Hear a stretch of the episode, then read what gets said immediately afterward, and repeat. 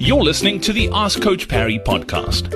If you'd like to join thousands of other runners from around the world who are getting direct access to Coach Parry, his science backed training plans that work, and a community of runners to motivate you and hold you accountable, then head over to coachparry.com forward slash ask.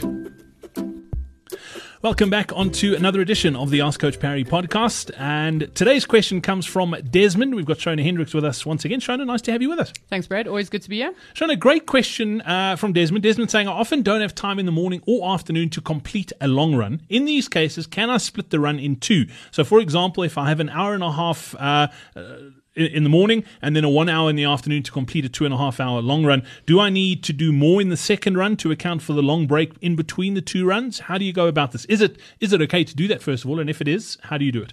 Yeah, I do. You know, very often the programs we give are based on you know an ideal, right? And I mean that's we also realists and we know that that's not always possible. So in cases like that, yes, you can split those runs. Sometimes it's not something I'd recommend all the time. Um, and in particular with your long weekend runs, definitely we want that time on feet and, and that overall sort of uh, aerobic capacity being built. So ideally not all the time, but yes, in cases where, you know, life is hectic in the week and you need to split that run, yeah, go for it. That's, that's 100% fine.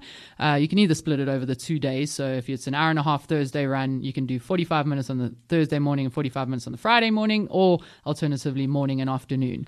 Um, I wouldn't suggest necessarily adding on more time in the afternoon to compensate for that that split rather just keep it as as the same amount um, but yeah ideally not to be doing this very often because it is the time on feet and building that aerobic engine that that we're looking for from those longer runs Is it okay if you only have, let's say in, in Desmond's case, you only have an hour in the morning and he's got to do a two and a half hour long run? Is it okay to do the hour in the morning and an hour and a half in the afternoon? Or should you, as you say, split it half half if possible?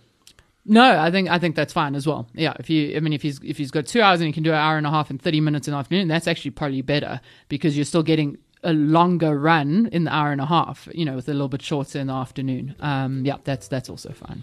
Fabulous. Shona, thank you very much. Much appreciated. We'll catch up again next time. Awesome, thanks, Brad.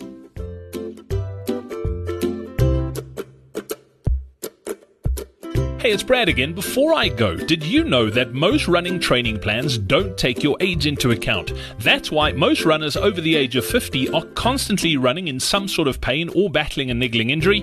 That's why they always feel tired and fatigued, and it's also the reason why their endurance fades as they get older. It's the number one reason they seem to get slower and slower year after year, even though it feels like they're training harder than ever.